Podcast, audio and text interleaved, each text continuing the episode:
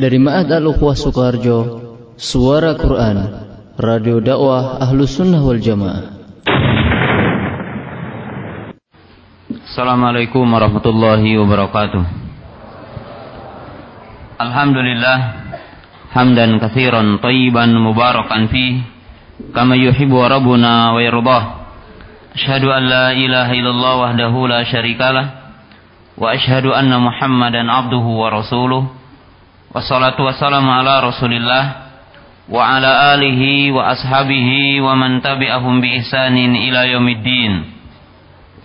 Ya ayyuhalladzina amanu taqullaha haqqa tuqatih wa la tamutunna illa wa antum muslimun. I'lam rahimakumullah fa inna khairal haditsi kitabullah wa khairal hadi hadi Muhammad sallallahu alaihi wasallam wa syarrul umuri muhdatsatuha wa kullu muhdatsatin bidah wa kulla bid'atin dalalah wa kulla dalalatin finnar. Ma'asyiral muslimin para jamaah para tolabatul ilmi yang dirahmati Allah taala demikian juga para pendengar radio suara Quran.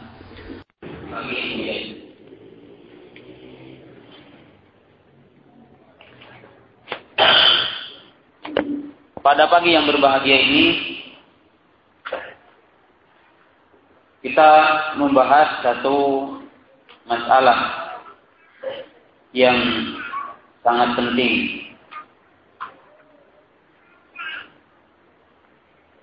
Yaitu dengan judul Fadlu Ahlul Bait wa kaifiyatu muamalati Ahlul Bait. Itu kita berbicara tentang masalah yang sangat penting. perkara yang sangat pokok bagian dari perkara sunnah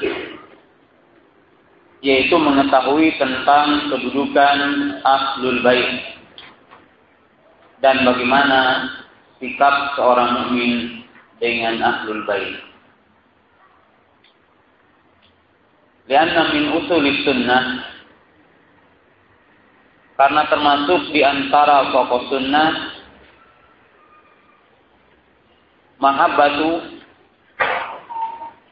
wa muwalatu ahlu baiti ar-rasul sallallahu alaihi wasallam. Karena termasuk pokok sunnah adalah mencintai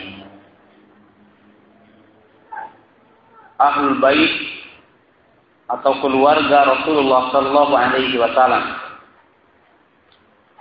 berloyalitas kepada mereka. Tetapi berhubung manusia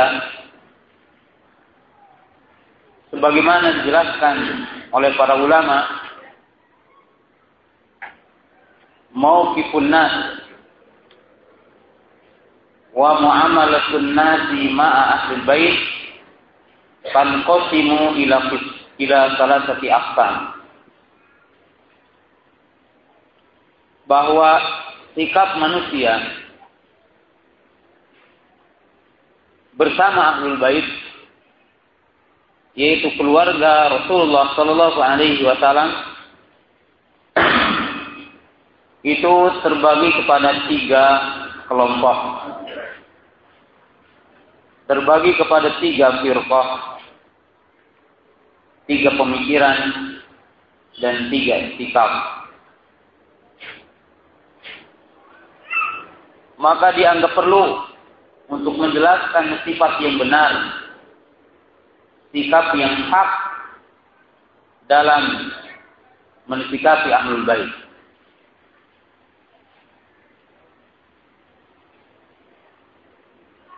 Di mana dalam menyikapi ahlul bait secara singkat para ulama mengatakan ada tiga kelompok.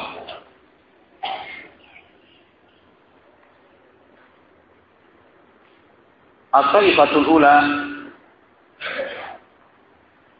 alladzina ghalau fi muamalati ahlul bait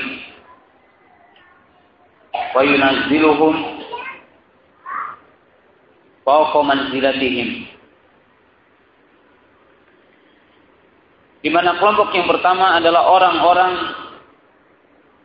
yang buruk berlebihan dalam bermuamalah dengan ahlul bait sehingga mereka menempatkan kedudukan mereka di atas kedudukannya.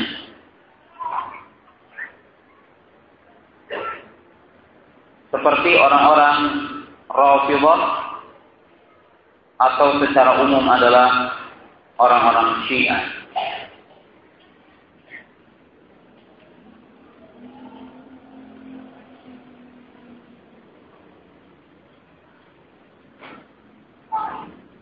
Adapun kelompok yang kedua ahlu tafri, ahlu jar. Yaitu orang-orang yang bersikap kurang. Dan mereka pun keliru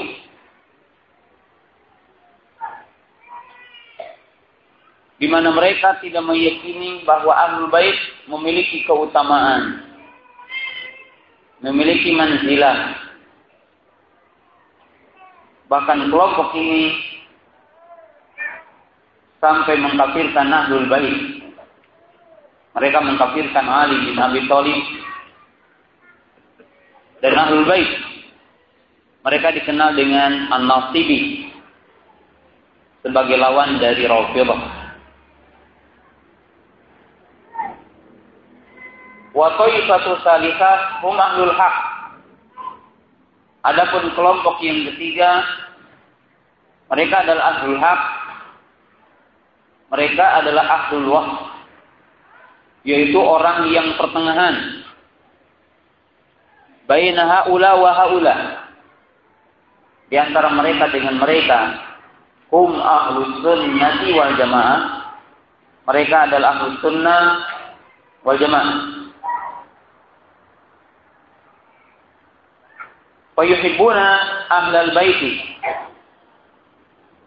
Wa yuwaluna ahlal baiti. Wa yunazzilunahum tahta manzilatihim. Maka ahlu sunnah mereka mencintai ahlul bait sebagaimana Allah Ta'ala dan Rasulnya memerintahkan untuk mencintai mereka mereka pun berloyalitas kepada mereka. Menolongnya. Dan mereka menempatkan ahlul bait pada kedudukan mereka.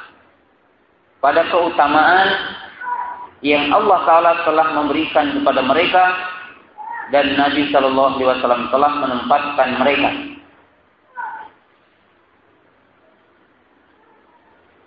Maka mereka adalah sunnah. Dan kita akan jelaskan nanti secara singkat.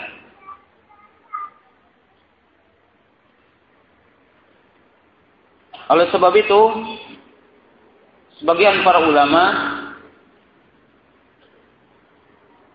membahas tentang mahabbatu ahlul bait, yani mahabbatu ahlul bait baina sunnah wal bid'ah.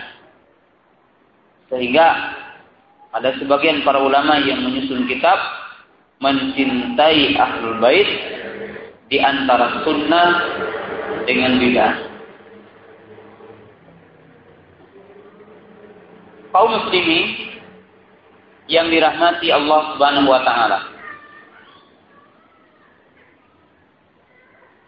Sebelum kita menjelaskan bagaimana sikap kita kepada ahlul bait dan bagaimana kedudukan Ahlul Bait maka kita akan menjelaskan dulu manhum Ahlul Bait siapa yang dimaksud dengan Ahlul Bait jadi siapa yang dimaksud dengan Ahlul Bait maka ini perlu kita mengetahui terlebih dahulu siapa yang dimaksud dengan ahlul bait. Dakar ba'dul ulama anna nas ikhtalafa biman huwa ahlul bait ila salasa ila arba'ati aqwal.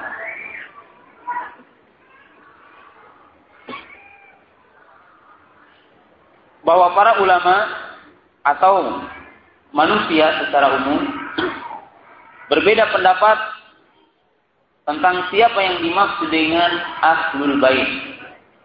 Jadi ahlul bait Nabi Shallallahu Alaihi Wasallam. Maka ini ada empat pendapat. Pendapat yang pertama, yang dimaksud dengan ahlul bait, hum azwaju an-nabi SAW ini al-ajwaj wa dzurriyyah ay dzurriyyatu an-nabi SAW yang dimaksud dengan ahlul bait maka itu masuk di dalamnya adalah istri-istri. Yang dimaksud di sini istri-istri Rasulullah Shallallahu Alaihi Wasallam, waduriyah dan anak cucunya. Mereka berdalil dengan surat Al-Ahzab ayat 33 34 Itu dalam firman Allah Ta'ala, Innama yuridullahu liyudhiba ankum rijsa ahlil baiti. Maka di sini masuk di dalamnya adalah istri-istri Nabi. Sallallahu alaihi wasallam sebab ayat sebelumnya disebutkan ya nisa'an nabi lastunna ka ahadin minan nisa. Pemanggilan pada istri-istri Rasulullah Sallallahu Alaihi Wasallam.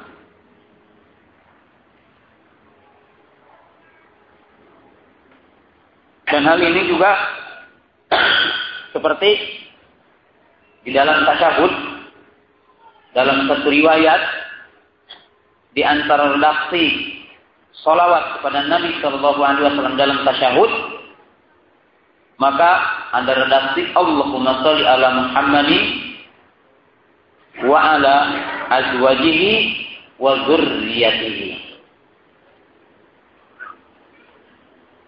Di mana di antara redaksi salawat adalah ucapan Allahumma sholli ala Muhammadin wa ala azwajihi wa dzurriyyatihi.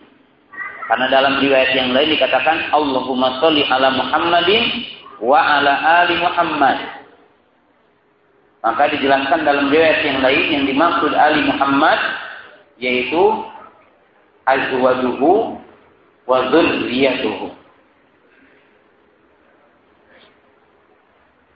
Ini adalah kaul yang pertama. Al-qaulu tsani Kaul yang kedua adalah man hurrimat alaihim as-sadaqatu az-zakatu yaitu yang diharamkan kepada mereka zakat atau sedekah. Wahum Banu Hashim wa Banu Muttalib. Yaitu yang diharamkan kepada mereka sedekah. Maka itu anak-anaknya Banu Hashim dan Banul Mutallib.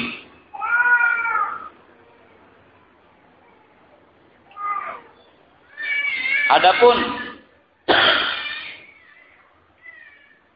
istri-istri Rasulullah Shallallahu Alaihi Wasallam masuk juga dalam poin ini karena dinisbatkan kepada Rasulullah Shallallahu Alaihi Wasallam. Ini adalah kaul yang kedua. Kaul yang ketiga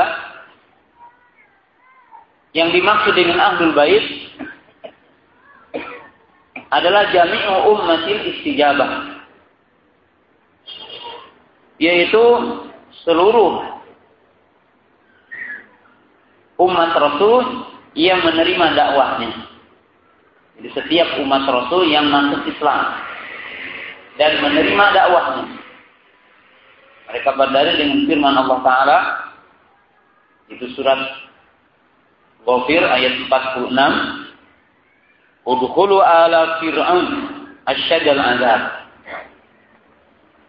Jadi masuklah ala Fir'aun yang dimaksud di sini asba'uhu. Yaitu pengikutnya yang mengikuti agama Fir'aun laknatullah. Pendapat yang keempat yang dimaksud dengan ahlul bait maka terbatas dalam kelompok tertentu yaitu Ali wa Fatimah wal Hasan wal Husain wa dzurriyyatihima duna ghairihima. Bahwa yang dimaksud dengan ahlul bait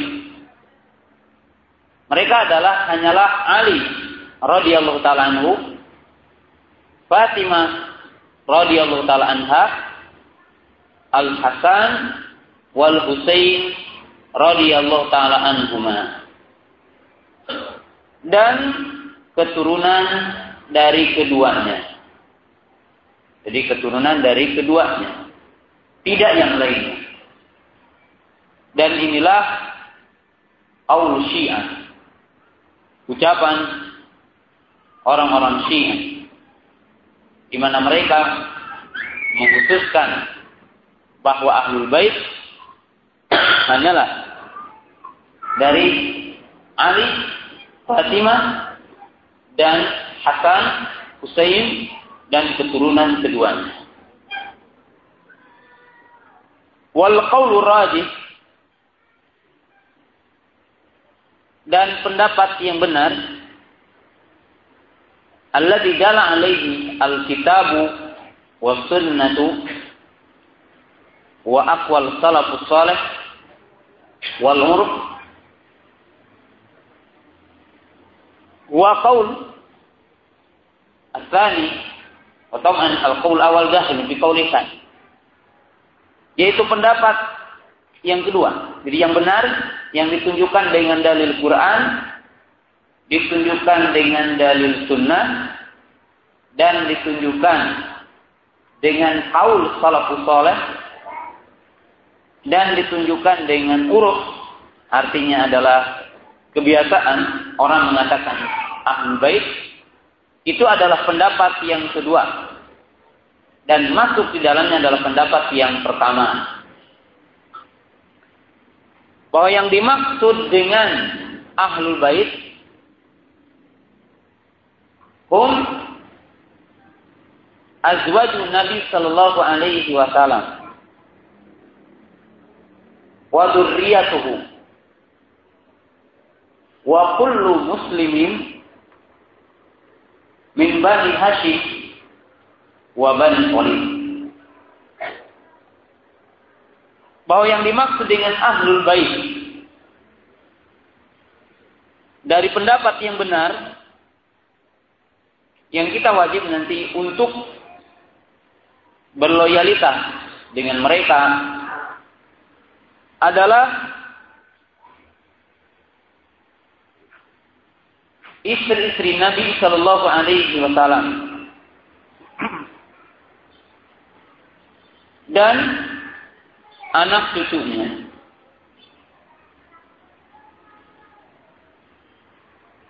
dan setiap yang diharamkan kepada mereka sodakoh.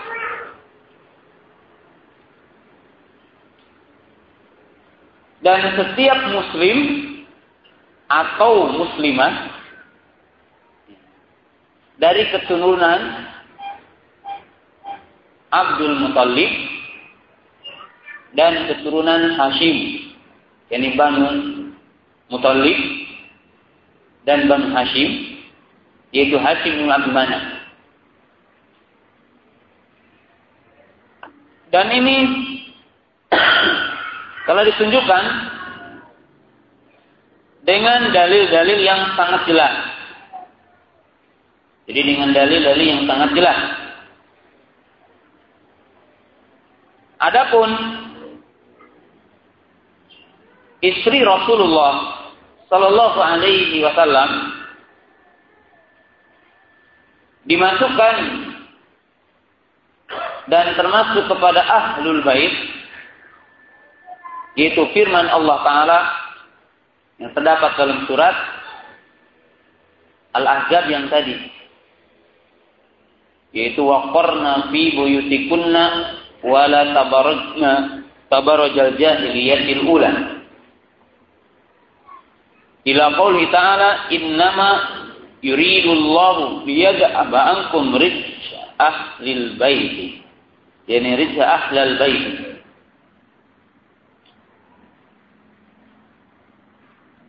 Di mana dalam ayat ini dan ayat sebelumnya Allah Ta'ala telah menyebutkan kitab penyebutan tentang istri-istri Nabi Sallallahu Alaihi Wasallam. Lalu di ujung ayat Allah Ta'ala telah menyebutkan yaitu kalimat ahlal bait. Ini menunjukkan bahwa istri-istri Nabi Shallallahu Alaihi Wasallam termasuk dari ahlul bait bin nafsil Qur'ani dengan Al-Qur'an.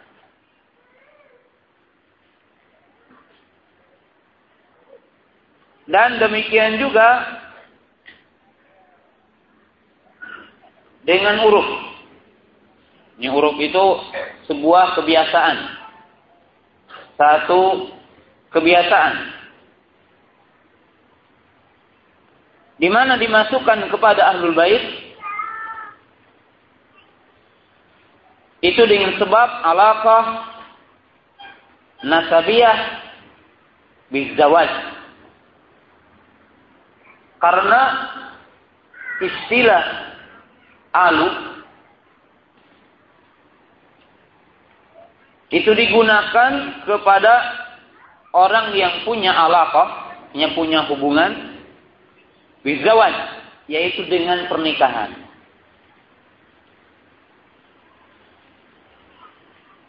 Jadi dikatakan dia min ahlihi, dia adalah dari keluarganya itu disebabkan alaqah pernikahan. Dan itu dalam urut.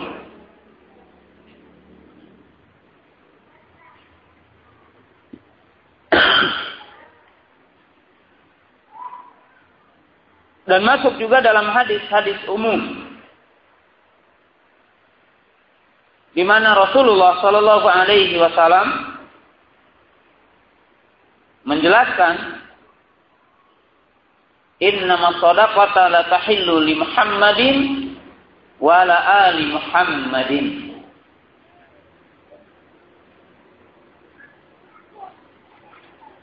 Di mana Rasulullah SAW telah bersabda sesungguhnya sedekah itu tidak halal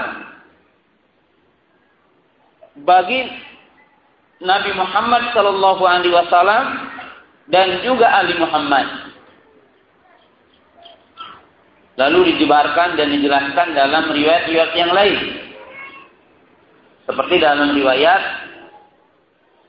ketika salah seorang cucu Rasul itu putranya Fatimah, putranya Ali, itu Hasan dan Husain itu makan kurma. Faqala Nabi sallallahu alaihi wasallam ya bunayya quh quh fa inna ahlal baiti la ya'kulu sadaqata. Maka Nabi sallallahu alaihi wasallam telah menjelaskan ketika salah seorang cucunya memakan kurma sedekah dalam hadis yang sahih. Maka berkata, wahai cucuku, wahai anakku,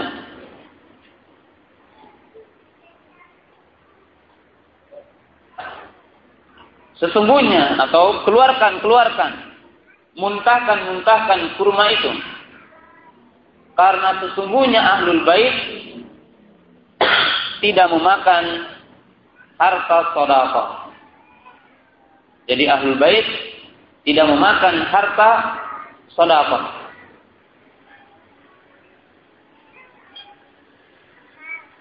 Ini menunjukkan bahwa zuriyatul rasul zuriyatul nabi anak dan cucu nabi sallallahu alaihi wasallam adalah termasuk ahlul bait. Ini termasuk kepada ahlul bait. Dan dimasukkannya Hasan dan Husain sebagai ahlul bait dengan nas yang Qat'i khusus. Berbeda dengan yang lainnya. Maka dalam manzilah Ahlul Bait, memang Hasan dan Husain punya kekhususan. Dan Ali punya kekhususan. Fatimah punya kekhususan. Aisyah radhiyallahu taala anha meriwayatkan sebuah hadis. Dan di sini juga kita akan bisa melihat kelirunya orang-orang Syiah, orang-orang Rafidah ketika menuduh Ahlus Sunnah tidak cinta Ahlul Bait. Karena Ahlus Sunnah meriwayatkan hadis tentang Ahlul Bait. Dan kelirunya orang-orang Syiah dalam memandang Aisyah radhiyallahu taala anha. Karena Aisyah radhiyallahu taala meriwayatkan tentang hadis Ahlul Bait. Seperti diriwayatkan dalam Sahih Muslim dari Aisyah radhiyallahu taala anha anha qalat bahwasanya Rasulullah ah, bahwasanya dia berkata satu ketika Rasulullah sallallahu alaihi wasallam keluar dan dia membawa jubahnya yang dinamakan dengan hadisul kisah lalu datanglah Al Hasan ibnu Ali wal Husain Lalu datanglah Fatimah, lalu datanglah Ali radhiyallahu taala anhu. Maka Rasulullah sallallahu alaihi wasallam memasukkan semuanya.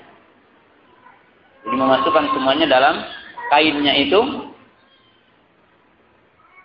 Lalu dia membacakan ayat itu surat Al-Ahzab yang tadi, "Innama yuridullahu liyuzhiba ankum rizqa ahlal baiti wa yutahhirakum tathira. Maka ini adalah termasuk ahlul bait. Dengan nasi yang qat'i, dengan nasi yang khusus. Yang orang-orang Syiah keliru dalam memahami hadis ini. Di mana mereka memahami hadis ini bahwa ahlul bait mahsuratun ma'dudatun fi haula. Di mana orang-orang Syiah orang-orang Rafidhah secara umum Syiah secara umum mereka mengklaim dan mengatakan dengan hadis ini bahwa ahlul bait terbatas hanya dengan mereka saja dan keturunan dari mereka. Yaitu Ali, Fatimah, Al Hasan, Wal Husain dan durian yaitu keturunannya. Selain mereka maka tidak dikatakan ahlul bait istri Rasulullah Shallallahu Alaihi Wasallam tidak dikatakan ahlul bait, ya, termasuk Hamzah radhiyallahu taala anhu yang merupakan keturunan anak cucu dari Banu Hashim dan Banu Abdul Muthalib. Maka pendapat yang benar bahwa tidak terbatas dengan mereka. Jadi tidak terbatas dengan mereka. Sebab penyebutan mereka yang empat dalam hadis Aisyah radhiyallahu taala anha itu bukan peringkasan, bukan menghususkan bahwa ahlul bait hanya mereka. Seperti dalam ucapan seseorang, kalau saya berkata begini, ketika datang teman saya empat orang, pulan pulan, punya saya punya teman namanya Muhammad, Abdurrahman, Abdul Ghafur, Abdul Ghafar. Lalu saya berkata, empat orang ini teman saya. Ungkapan seperti ini dalam bahasa Arab Demikian juga dalam lisan syar'i itu tidak menunjukkan bahwa teman saya hanya tidak menunjukkan bahwa teman saya hanya empat orang. Menafikan teman yang lainnya. Tidak. Tetapi dimungkinkan yang empat ini punya khususan. Punya kelebihan di antara seluruh teman saya.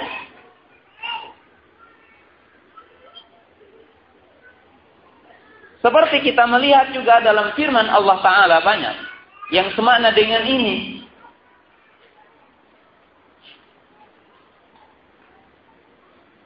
Allah Ta'ala berfirman.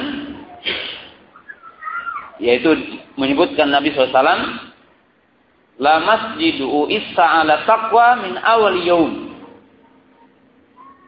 Ini tidak menunjukkan bahwa masjid itu yang dibangun di atas takwa hanya satu yaitu Masjid Kuba. Selain Masjid Kuba tidak dibangun di atas takwa. Maka tidak dipahami seperti itu. Maka demikian juga hadis kisah. Hadis Aisyah yang tadi yang diriwayatkan oleh Imam Muslim ketika Nabi wasallam mengatakan Ali, Fatimah, Hasan dan Husain masuk kepada ayat Al-Ahzab yang tadi tidak menunjukkan ini pengkhususan. Maka Ahlus Sunnah menetapkan dengan hadis-hadis yang tadi. Seperti ucapan Nabi Shallallahu Alaihi Wasallam dalam salawat Allahumma salli ala Muhammadin wa azwajihi wa dzurriyyatihi.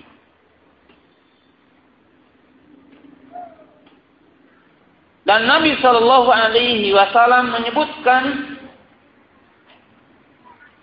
kepada Banu Hashim hadis Innama sadaqata la tahillu li Muhammadin wa la ali Muhammadin. Maka ini semua adalah sebagai dalil bahwa ahlul bait tidak terbatas dengan mereka.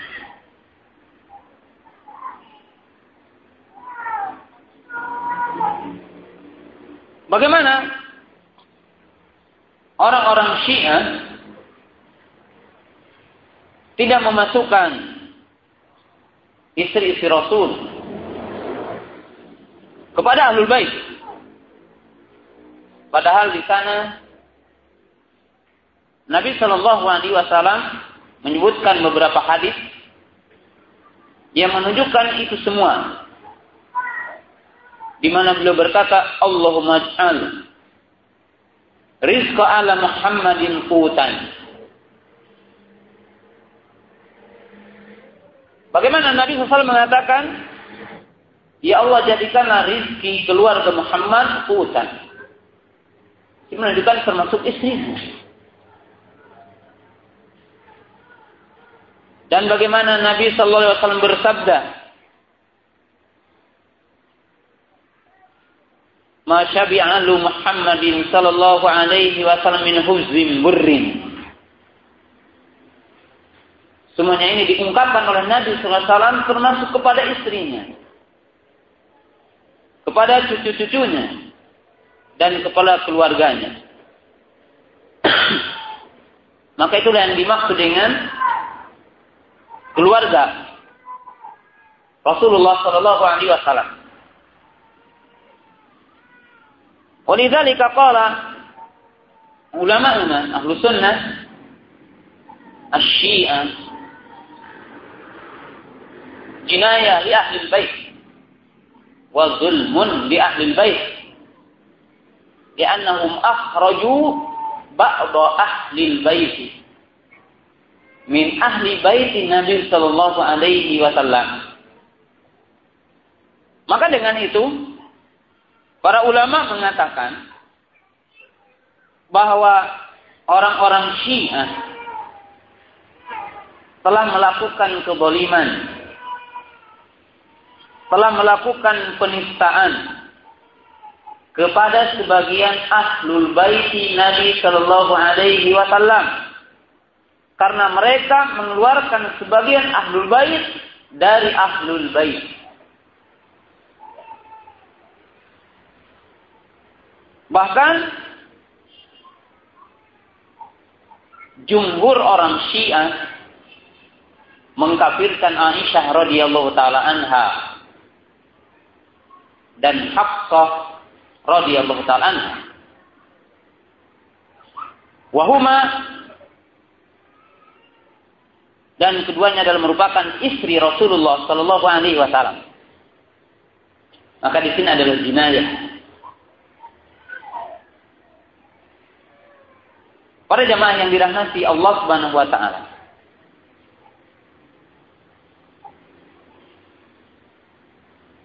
Ahlul Bait memiliki keutamaan dan keutamaan ini telah disebutkan di dalam ayat Al-Qur'an dan telah disebutkan di dalam sunnah. Pertama, keutamaannya telah disebutkan oleh Allah Ta'ala di dalam ayat Al-Quran. Seperti dalam ayat-ayat yang tadi. Itu surat Al-Ahzab. Ayat 34-35. Atau dari mulai ayat 33-nya.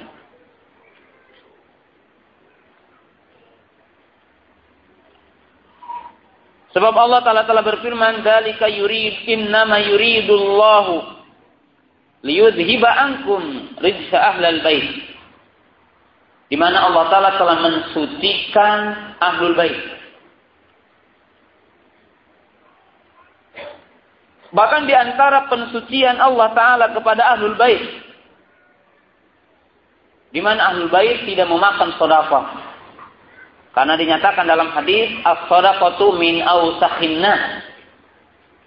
Karena sedekah intinya adalah kotoran manusia. Maka alul bait tidak memakannya dan tidak diperbolehkan.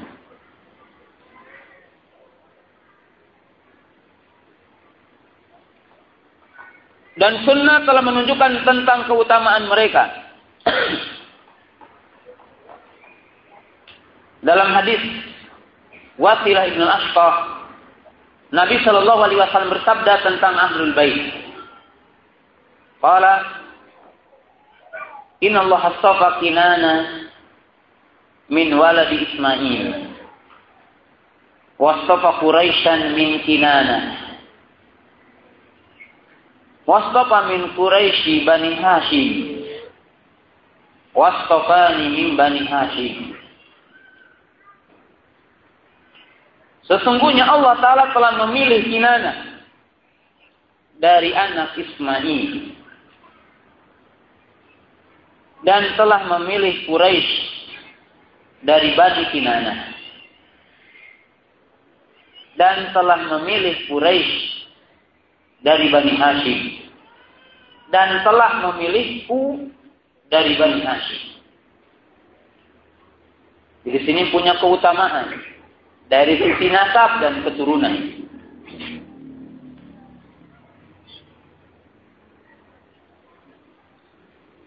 Dan Rasulullah SAW telah menyebutkan dalam hadis Aisyah radhiyallahu taala anha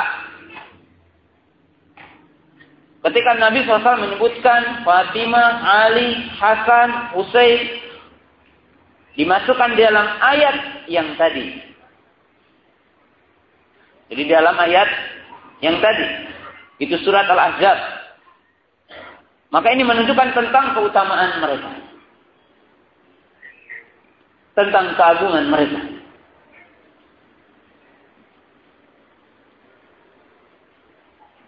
Dan dalam sebuah hadis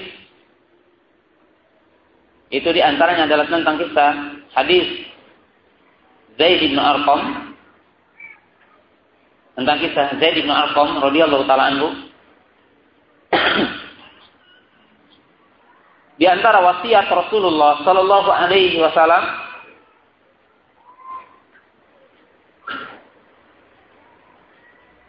di mana beliau berkata di depan para sahabat, wa ana tarikum fikum saqilai. Aku telah tinggalkan kepada kalian dua perkara. Awaluhuma kitabullah fihi hadiyun wa nurun. Yang pertama adalah kitabullah yaitu Quran, di dalamnya petunjuk dan cahaya. Wa khudhu bihadzal kitab maka ambillah dengan kitab ini. Ini bi kitabillah dengan kitab Allah. Wastamsaku bihi dan berpegang teguhlah dengannya. Kemudian wa qala wa ahlu baiti udafullah fi ahli baiti. Dan yang kedua adalah keluargaku, ahlu baitku, maka aku wasiatkan dan ingatkan kamu dengan atas nama Allah dengan keluarga. Di sini menunjukkan keutamaan keluarga Rasulullah Sallallahu Alaihi Wasallam berdasarkan hadis-hadis Nabi Sallallahu Alaihi Wasallam. Kemudian kedudukan keluarga Rasul, Ahlul Bait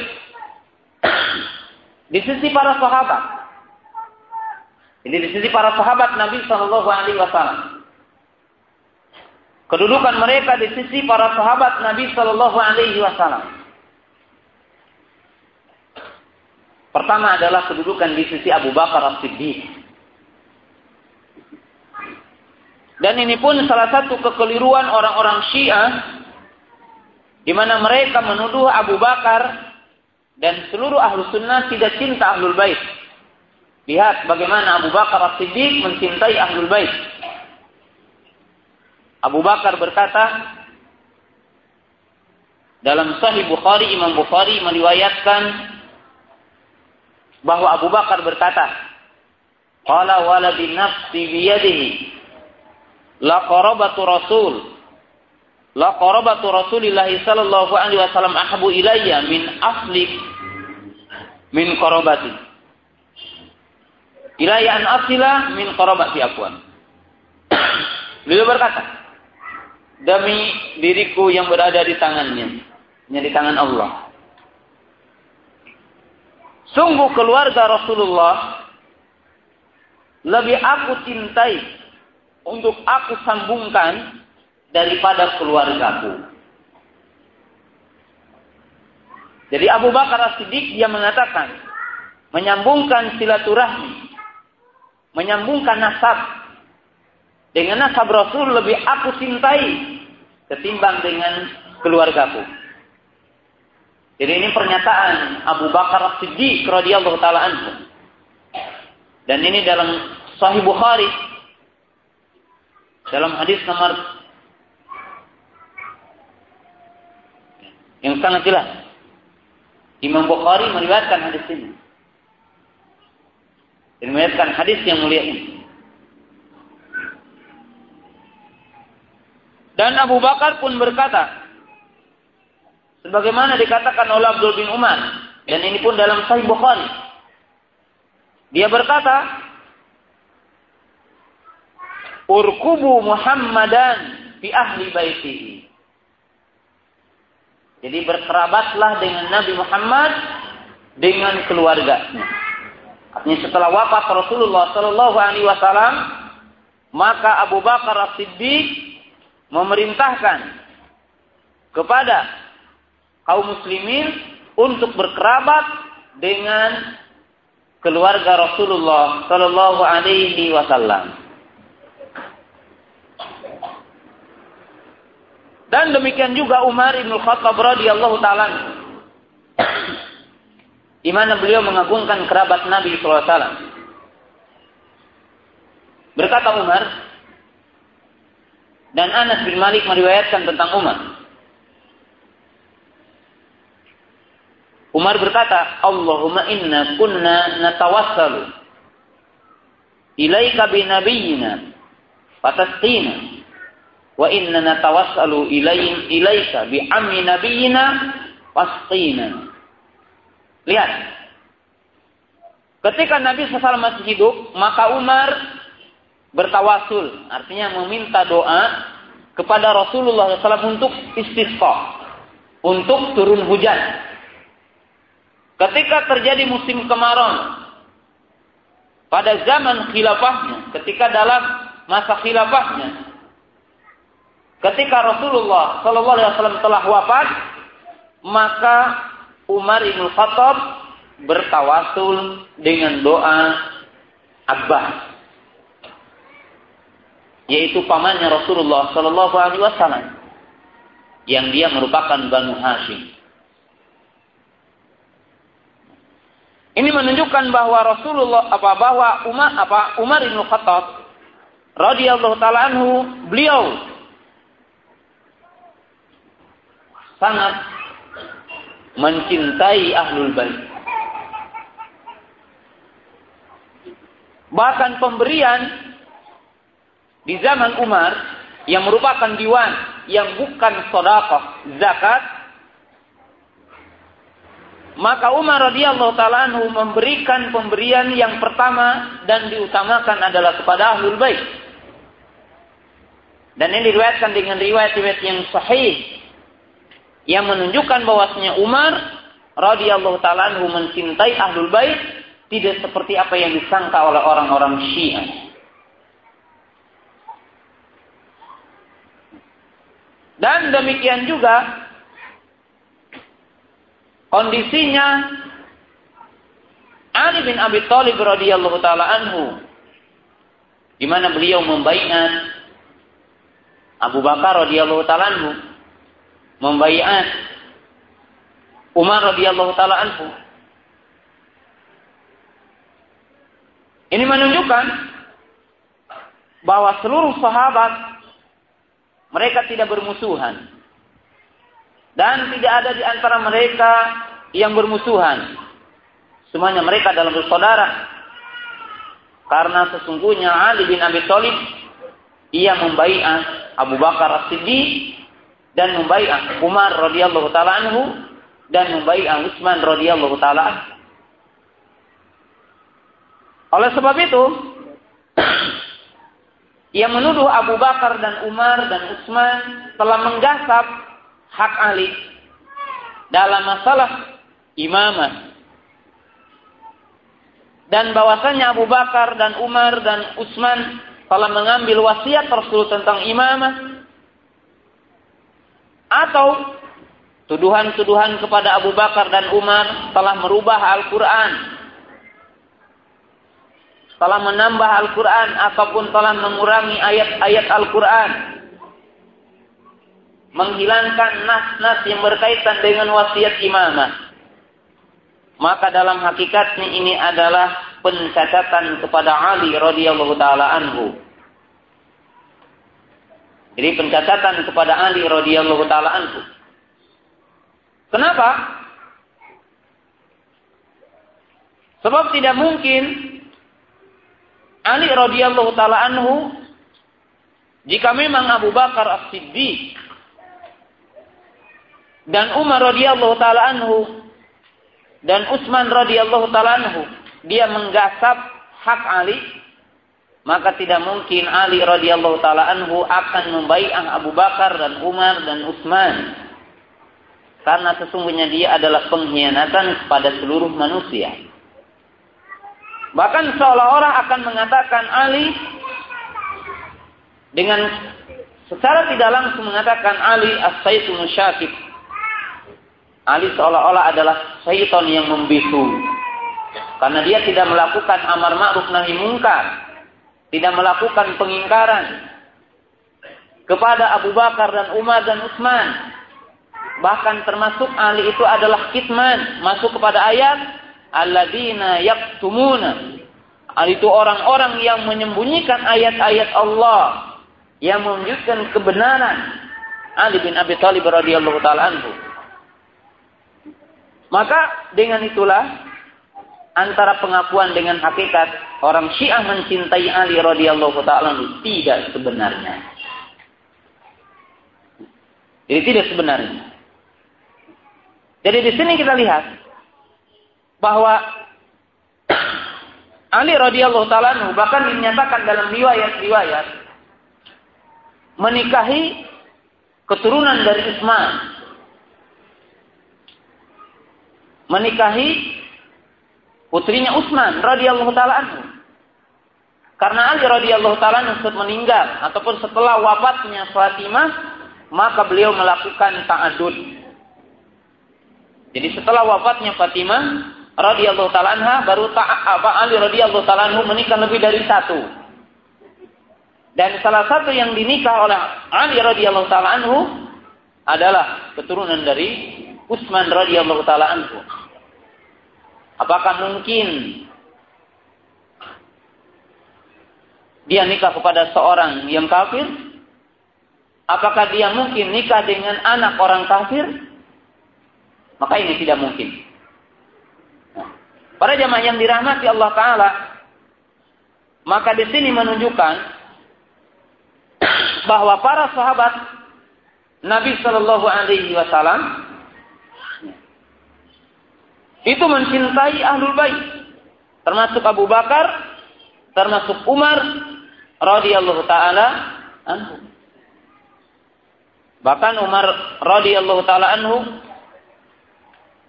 telah membawakan sebuah nas ketika ada orang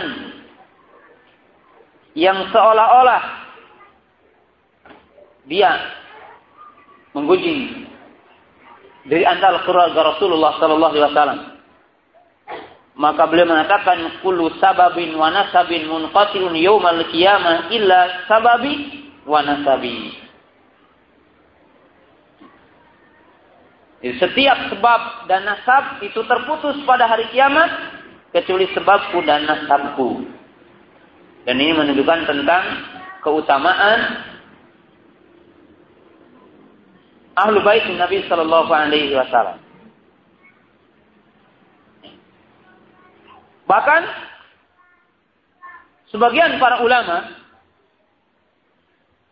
seperti diriwayatkan dari Abu Bakar Ibnu Abi Syaibah dia mengatakan asahul asani di kulliha Zuhri an Ali ibn Husain an abihi an Ali bin Abi Thalib. Bahkan seorang ulama sunni berkata, sanad yang paling sahih. Jadi sanad silsilah sanad yang paling sahih maka ia mengatakan Zuhri. An Ali ibn Husayn. An abihi yakni Al Husain ibnu Ali an Ali bin Abi Thalib. Maka ini adalah dinamakan silsilatu ahlul bait yaitu silsilah ahlul bait yang menunjukkan ini ahlu sunnah dari zaman ke zaman, ahlu sunnah dari waktu ke waktu, salafus soleh, para sahabat, para tabi'in, para tabi'un tabi'in. Mereka mencintai ahlul bait. Saul Islam Ibn Taimiyah rahimahullahu taala Karena di sini ada tuduhan bahwa Syaikhul Islam Ibnu Taimiyah tidak mencintai Ahlul Bait.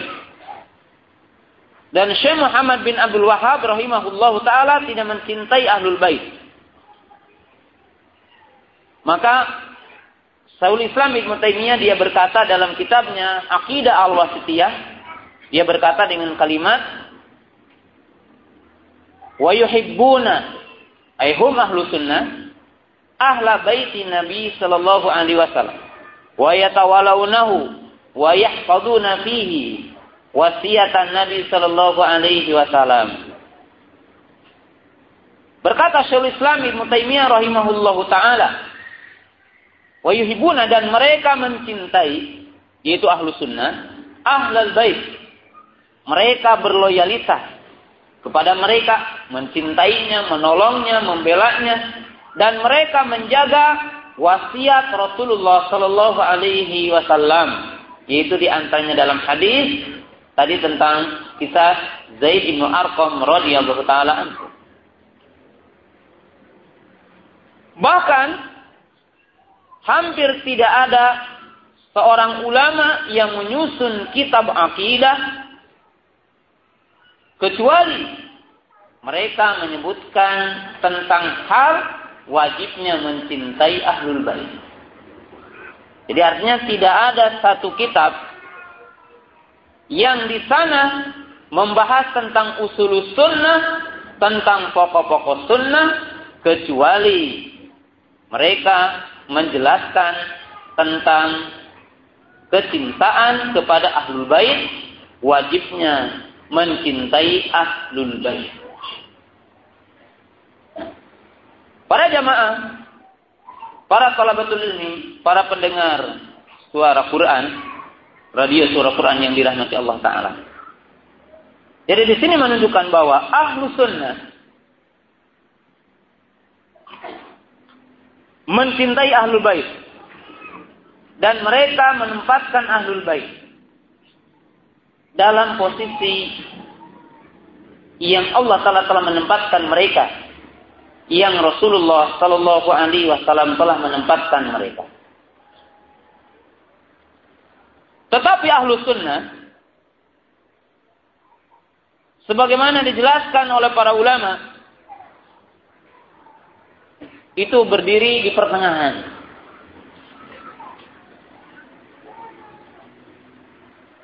Di antara orang-orang yang melampaui batas dalam mencintai ahlul bait.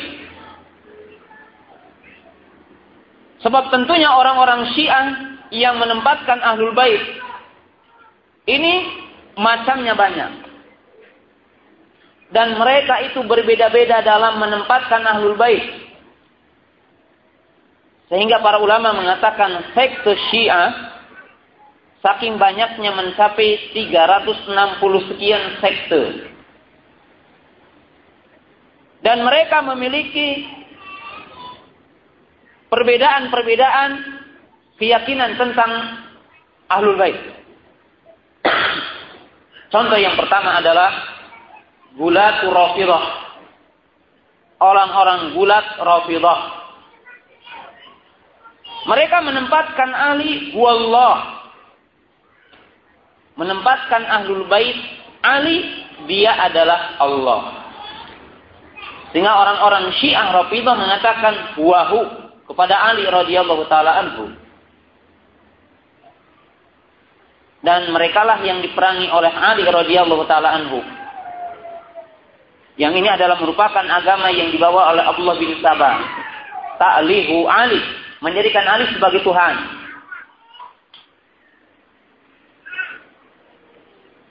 Dan itu diperangi oleh Ali Bahkan dalam riwayat yang sahih bahwa Ali radhiyallahu taala anhu membakar mereka, memerangi mereka dan sampai mereka dibakar. Dan orang yang dulu dalam menempatkan ahlul bait di antaranya menempatkan Ali radhiyallahu taala anhu bahwa mereka mengatakan malaikat Jibril salah dalam menyampaikan wahyu. Mestinya kepada Ali ternyata kepada Muhammad Sallallahu Alaihi Wasallam. Sehingga dalam sebagian agama Syiah dalam keyakinan sebagian orang-orang Syiah di mana mereka membenci Jibril alaihi salam. Kenapa mereka membenci Jibril alaihi salam? Karena mereka menganggap bahwa Jibril seperti dalam keyakinan orang Yahudi. Orang-orang Yahudi mereka meyakini bahwa tidak ada kenabian kecuali dari keturunan mereka. Maka mereka setelah mendapatkan riwayat akan turun nabi di sebuah tempat yang banyak pohon kurmanya. Yang dimaksud adalah di kota Mekah dan sekitarnya itu dengan Madinah. Maka mereka mendatangi kota Madinah dengan satu keyakinan Nabi diutus dari mereka. Dan mereka memberitakan tentang kenabian ini kepada seluruh penduduk dunia termasuk kepada orang-orang kufar Quraisy. Tetapi ketika Nabi itu diutus dari Bani Hashim, ya, dari Kinana Bani Hashim, kemudian dari Quraisy, maka mereka mendustakannya. Maka mereka membenci Jibril karena Jibril dianggap diana tidak menyampaikan wahyu di tengah-tengah mereka. Maka sebagian orang Syiah Rafidhah bulat manusia di jalan Allah dibanding dengan orang-orang yang berdiam diri. Jadi di sini adalah keutamaan. Jadi keutamaan ahlul bait dari sini. Kemudian yang keenam keutamaan ahlul bait ditinjau melihat tamassukihim bis sunnah.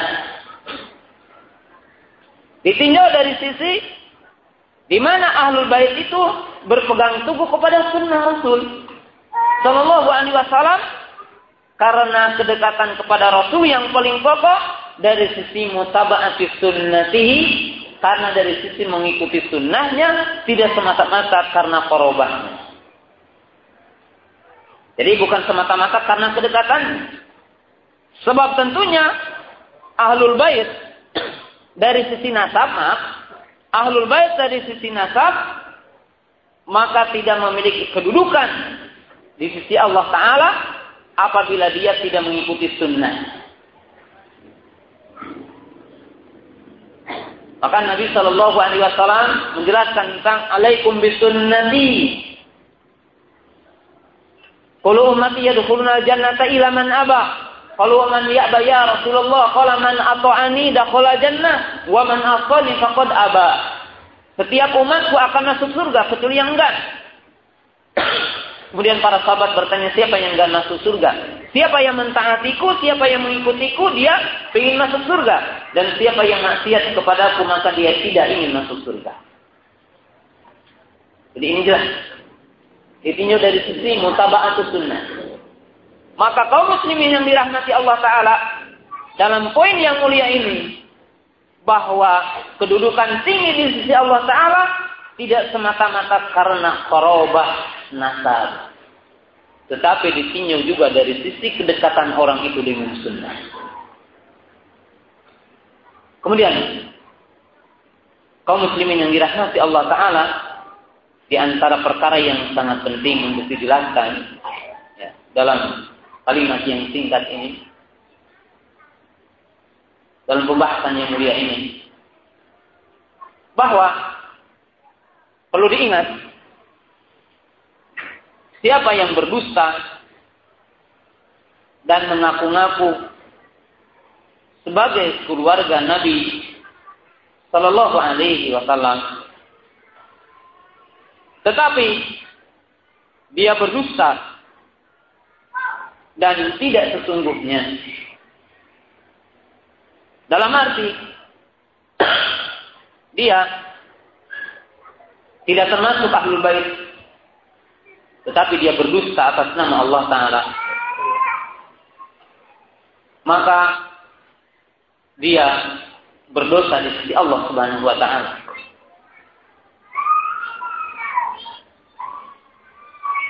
Sebab telah ada hadis yang sahih di mana Rasulullah Shallallahu Alaihi Wasallam bersabda dalam hadis Abi Dzar, "Laisa min rajulin idda'a li ghairi abi wa huwa ya'lamu ila qad kafara billah. Man idda'a qauman laysa lahu fihi nasabun falyatabawa maq'adahu minan nar di orang-orang yang mengatakan saya adalah ahlul bait tetapi dia berdusta menulis nasab yang dusta menulis silsilah yang dusta maka terancam dalam hadis yang diriwayatkan oleh Imam Bukhari dan Muslim dari sahabat Abu Dhar. Tidaklah dari seseorang yang mengaku dia adalah anak bapak si padahal bukan. Dan dia tahu bahwa dirinya adalah bukan anaknya, kecuali dia telah kafir kepada Allah. Dan barang siapa yang dia mengaku sebagai keturunan Qabilah Anu, keturunan kaum Anu. Padahal dia tidak memiliki nasab kepada kaum tersebut, kecuali tempat tinggalnya adalah neraka. Jadi anda di dalam hadis Wasilah bin Ashqa Nabi SAW bersabda, Inna min a'bamil firri an yadda ar-rajulu fi ghairi abihi. Dinyatakan dalam hadis yang sahih termasuk bentuk kedustaan yang sangat besar. Seseorang mengklaim anak si fulan padahal bukan. Jadi di sini apabila ada orang mengatakan saya adalah termasuk ahlul bait sehingga ingin mendapatkan pujian orang, sanjungan orang padahal dia bukan dan mengaku dengan palsu, maka tempat kembalinya adalah neraka. Diancam dengan api neraka. Jadi diancam dengan api neraka. Dan ini peringatan dari Nabi Shallallahu Alaihi Wasallam. Walaupun hari ini begitu banyak orang yang berdusta dengan atas nama keluarga Nabi Shallallahu Alaihi Wasallam. Dan faidah yang terakhir dari pembahasan tentang bagaimana kita kepada ahlul bait. Kalau kita ditanya Sikap apakah yang benar kepada ahlul bait? Dan bagaimana kita kepada ahlul bait? Maka dengan secara singkat kita katakan. Pertama, tauqiruhum wa ta'zimuhum wa mahabbatuhum wa tarahum alaihim wal istighfaru lahum. Yang pertama, kita mencintai mereka mengagungkan mereka, memintakan maghfirah buat mereka, memintakan rahmat buat mereka. Karena mereka adalah orang yang paling berhak dengan ayat Walladzina ja'u min ba'dihim yaquluna rabbana ighfir lana wa li ikhwanina alladzina sabaquna bil iman. Bahwasanya mereka berhak untuk diamalkan dengan ayat ini. Yang kedua, ad-difa'u anhum. Wa man yabghaduhum. Yang kedua, kita membela mereka. Termasuk kita membenci orang yang membenci mereka. Orang yang membenci ahli baik wajib kita benci. Karena Nabi SAW mengatakan Mural iman al-hubbu wal bughdu. Simpul iman adalah cinta karena Allah dan benci karena Allah. Allah Ta'ala mencintai ahlul bait, maka kita wajib mencintai ahlul bait. Allah Ta'ala membenci orang-orang yang membenci ahlul bait, maka kita pun harus membenci orang yang membenci ahlul bait. Ini adalah sikap kepada mereka. Yang ketiga, ada mubulu fihim. Tidak bulu terhadap mereka. Tidak seperti orang-orang Syiah. Sebab kaum muslimin yang dirahmati Allah Ta'ala. Orang-orang Syiah keliru. Dalam menempatkan al Bait. Seperti dalam poin yang tadi disebutkan. Bagaimana orang-orang Rafidah tentang mereka. Maka ini adalah merupakan kewajiban kita. Hak kita kepada mereka. Dalam mendudukan mereka. Tidak bulu tentang mereka. Menempatkan mereka dalam kedudukan. Sebab menempatkan mereka dalam bukan kedudukannya termasuk mencacati mereka. Sebab orang yang paling buruk adalah orang yang mensifati makhluk dengan sifat Allah. Seperti orang Yahudi mengatakan Uzairu wallah, Uzairu ibnullah. Seperti orang-orang Nasara mengatakan Isa wallah. Maka sungguh buruk lisan mereka. Lisannya orang-orang Yahudi, lisannya orang-orang Nasrani ketika mereka mengatakan Uzair adalah Allah, ketika mereka mengatakan Isa adalah Allah. Maka demikian juga alangkah buruknya orang-orang yang mengatakan Nabi adalah Allah. Jadi tidak bulu dalam menempatkan mereka. Sebab perlu diketahui dalam sebagian sejarah sesungguhnya sebagian orang-orang Syiah telah berbuat khianat kepada Ahlul Bait. Salah satu pengkhianatan yang paling besar sebagian orang Syiah kepada Ahlul Bait adalah pembunuhan kepada Al-Husain Ibnu Ali.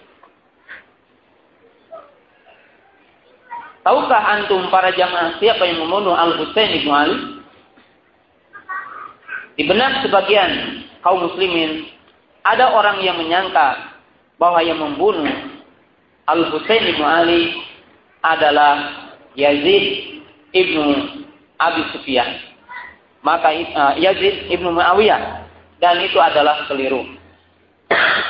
Tetapi yang membunuh uh, Al Husain bin Ali adalah Syiah Ahlu Kufah.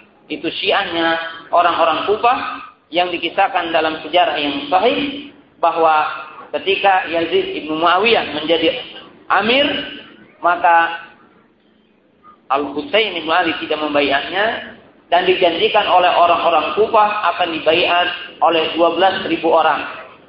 Tetapi sesampai Al Husain ibnu Ali radhiyallahu taala anhu ke Kufah, maka mereka adalah membunuhnya, yaitu membunuh Al Husain ibnu Ali radhiyallahu taala anhu.